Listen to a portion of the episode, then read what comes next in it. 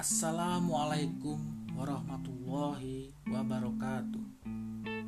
Selamat datang di podcast saya yang terbaru, Coaching with Hafzan. Setelah berbulan-bulan tidak syuting podcast karena kesibukan pribadi, kerja, dan lain-lain yang sering kali menyita perhatian saya, akhirnya saya kembali aktif di podcast ini dan semoga bisa lancar lagi seperti biasanya. Podcast kali ini saya dedikasikan untuk para jomblo. Podcast kali ini saya tujukan untuk mereka yang sampai saat ini belum menemukan the right person atau istilahnya pasangan impian. Bagi kalian yang ingin sekali menemukan jodoh yang pas atau klik, maka podcast ini bisa dijadikan salah satu wawasan atau insight yang berharga. Nah, sebelum saya melanjutkan episode kali ini, terlebih dahulu saya jelaskan tentang tujuan pembahasan episode kali ini. Saya akan menghadirkan banyak perspektif atau pendekatan tentang bagaimana pernikahan bisa terjadi. Saya perlu ingatkan kepada pendengar sekalian bahwa hal-hal ini bukanlah acuan atau referensi yang baku, sehingga masih membutuhkan banyak sekali validasi dan mungkin saja akan diperbaiki pada episode-episode berikutnya. Namun saya pikir materi podcast kali ini penting sekali untuk mereka yang sering kali maju mundur soal memilih jodohnya atau istilahnya indecisive. Sistematika pembahasan kali ini adalah sebagai berikut. Satu, sukses pernikahan karena dijodohkan. 2. Sukses pernikahan karena memiliki persamaan pandangan hidup atau visi.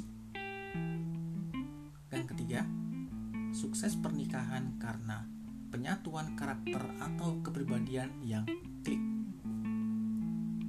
Oke, marilah kita memasuki poin pertama yaitu sukses pernikahan karena dijodohkan.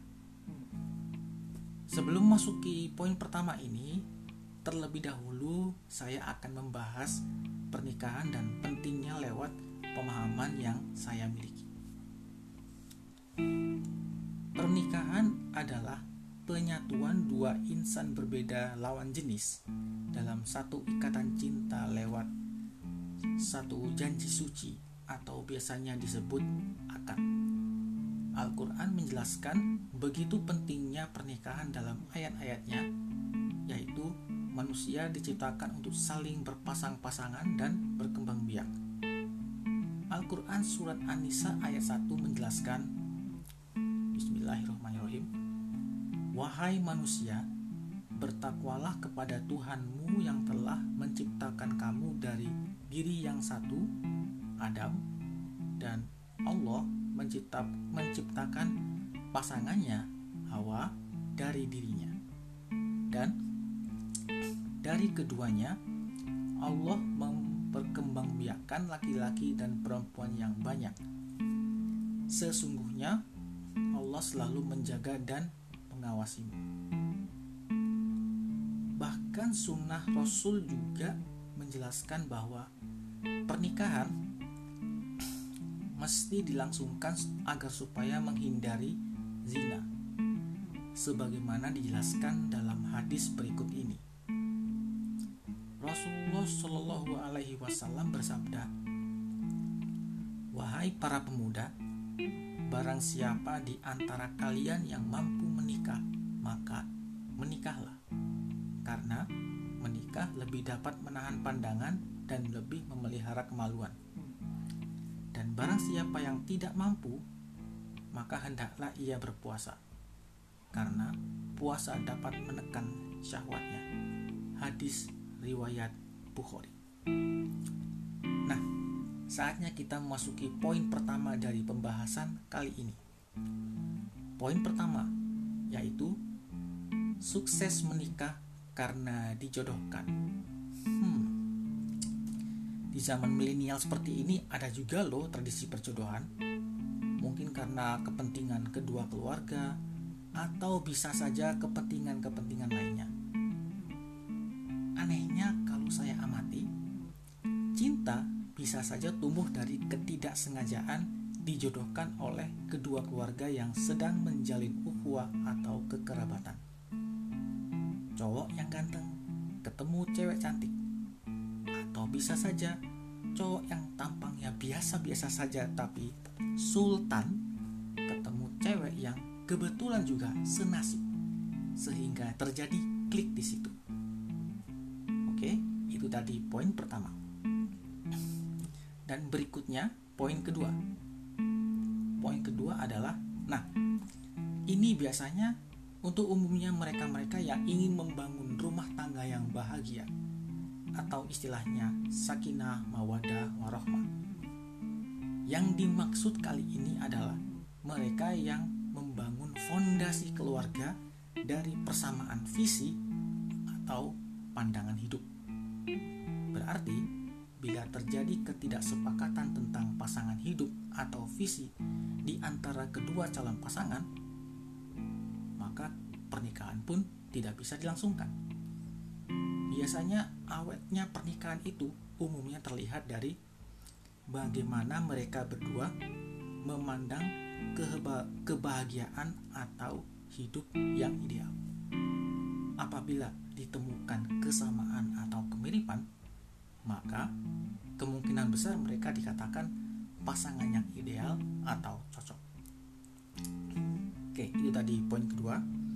Selanjutnya kita menuju poin ketiga. Poin ketiga ini saya rasa lebih menakjubkan lagi. Karena rata-rata mereka tidak berpikir panjang atau visioner atau kata lain lurus ke depan. Ketiga kali ini adalah rumah tangga sukses dibangun lewat penyatuan kedua karakter atau pribadi yang meski terlihat beda akan tetapi menurut saya terjadi suatu best match atau kecocokan yang biasanya istilah gaul itu klik. Bagaikan kepingan-kepingan puzzle yang berbeda namun apabila disatukan menjadi suatu puzzle yang utuh begini cara melihatnya saya memakai contoh sederhana agar mudah dipahami. Laki-laki yang talkative, banyak bicara, lebih suka sama perempuan yang silent atau pendiam. Atau bahkan sebaliknya. Kasus lainnya, laki-laki yang bawaannya kalem kok lebih suka sama perempuan yang suka bicara. Nah, kuncinya di sini adalah keseimbangan atau dengan kata lain kedinamisan dalam hubungan. Yang dihindari sebetulnya adalah kebosanan atau monotonnya hubungan yang sebetulnya ingin diusahakan awet dan langgeng hingga usia senja atau kakek nenek. Resiko yang dihadapi adalah penyatuan kedua insan berbeda lawan jenis yang tidak memikirkan arah hidup mereka bersama, sehingga perlu diadakan suatu kesepakatan awal agar mereka berdua tidak salah jalan.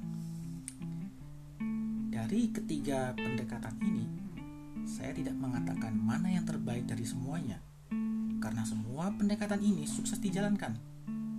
Para pendengar sekalian bisa memahami penjelasan masing-masing dari pendekatan ini dan bisa memilih mana yang sesuai dengan keinginan para pendengar sekalian. Cukup sekian penjelasan saya kali ini. Wow, benar-benar panjang ya.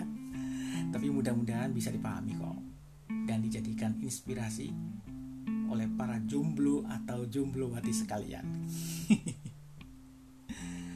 Sebagai penutup, saya ingin menyampaikan bahwa tidak perlu mencari kesempurnaan dalam mencari pasangan hidup, karena kesempurnaan adalah milik Allah, sedangkan ketidaksempurnaan adalah milik makhluknya.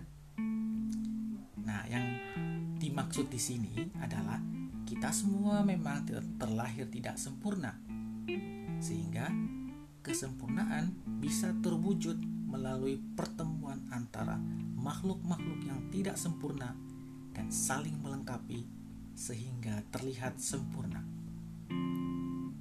Terima kasih atas kesediaan para pendengar sekalian untuk mendengarkan episode podcast kali ini. Mudah-mudahan episode ini bermanfaat buat para pendengar sekalian. Sampai jumpa di episode Coaching with Hafsan berikutnya. Wabillahi taufik wal hidayah. Wassalamualaikum warahmatullahi wabarakatuh.